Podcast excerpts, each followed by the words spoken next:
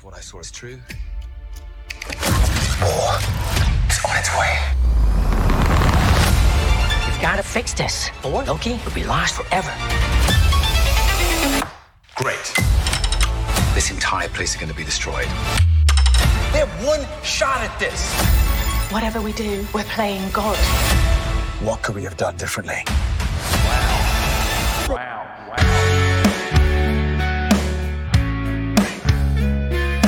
You haven't seen the latest episode of Loki, we're at episode 4 on season 2.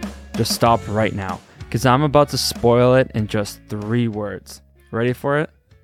Oh, they dead. Oh, they dead. Or are they? See, that's the thing. I don't think they're dead. You really think the MCU is going to kill off Loki like that? No. But at the same time, I have no idea where they're going to go from here because clearly whatever they were trying to do did not work. At the beginning of this episode, we see Victor Timely working with OB to try and fix what they end up not being able to fix at the end. So they try to fix that mechanical issue with the loom. I can't explain what it is because it's not, I'm not a scientist and it's not real science, right? Once they do that, they want to use his aura to open the blast doors so they can go through and implement the device that they are going to use to fix the loom. In the meantime, Ravonna and Miss Minutes at the end of time, and oh, let's backtrack a little bit. If you remember the last episode, episode three, Miss Minutes says to Ravonna, I got a big ass secret for you, girl. And oh, baby, was it big. It's revealed that in this big time war that he alluded to, uh, He Who Remains, I mean, alluded to in the season finale of Loki season one, Ravonna was actually his head general. So this guy stabbed her in the back after she basically helped win him the war by er- erasing her memory and everyone else at the TVA. What if the TVA was basically his army that he used to defeat all the other Kangs? Well, we don't know that for sure, but we do know that Ravonna was his general and he just wiped her memory. So she's pissed. They go back, they did they kill the prisoners of the TVA, you know, the people that pruned all the branches at the beginning of the season. Th- They got that box thing and they just squished them like a pancake. Except for uh, X5, I think is his name. He left because he's kind of a weasel. If you guys remember, Karl, uh, I think his name's Karl Urban in Thor Ragnarok, sided with Hela, but in the end, he redeemed himself and helped them win. So, what if that's something that they're going to do with X5? I don't know, but it kind of feels that way. Regardless, what ends up happening in the end is Miss Minutes gets turned off, Ravonna gets uh, sent back. Uh, she gets pruned, so um, she's probably back at the end of time again. and then they go because they're like, okay, we, we defeated these guys. We saved Victor Timely. Let's go and open the blast doors.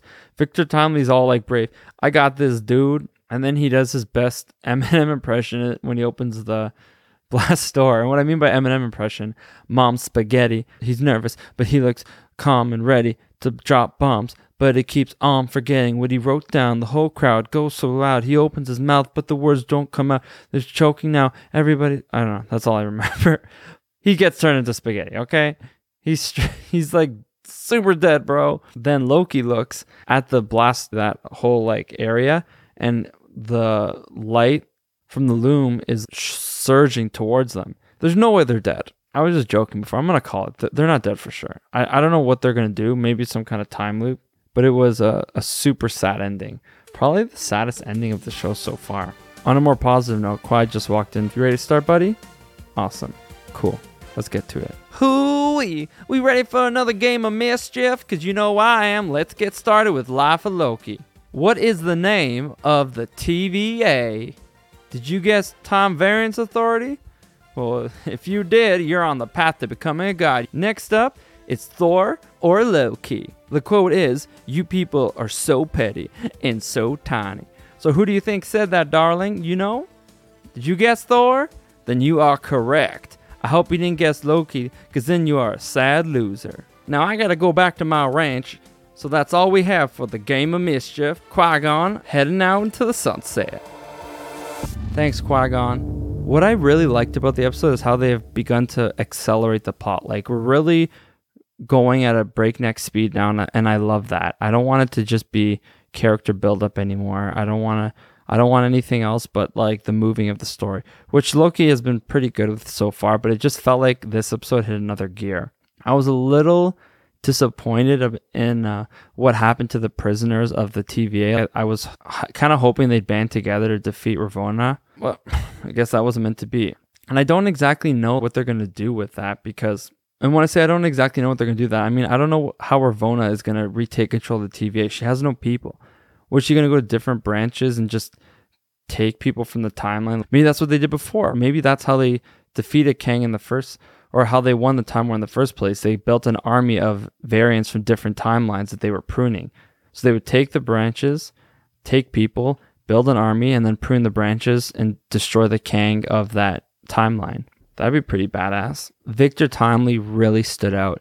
He was excellent. I loved how we're seeing this different side of a Kang variant. This guy's kind of awkward and almost human. I guess that makes it sad that they killed him off. Before I watched this episode, I saw lots of posts from different content creators, uh, I guess comic influencers, whatever you want to call them, saying that this is the craziest episode of Loki yet. It's a jaw dropping, massive cliffhanger twist, which it kind of was, but they definitely overhyped it for me, and I was kind of underwhelmed with what happened. I still loved it, but it wasn't exactly what I was expecting. I don't even know what I was expecting. And I don't even know what's going to happen in the next episode. What do they do? What do they do? Everyone's dead. Everyone's not dead. If they're not dead, how are they going to bring them back? Because clearly they lost. Is Victor Timely still alive? He clearly died, but we didn't see what happened to everybody else. Is Miss Minutes really the the big villain of the show like I was predicting? Or maybe He Who Remains has been pulling the strings this whole time, and everything that happened from the end of season one until now has been part of his plan. Maybe everything's like a time loop, and it's all going to go back to him sitting at the end of time. Who knows? We only have two episodes left to really start to get these answers, and I cannot wait to see where they go.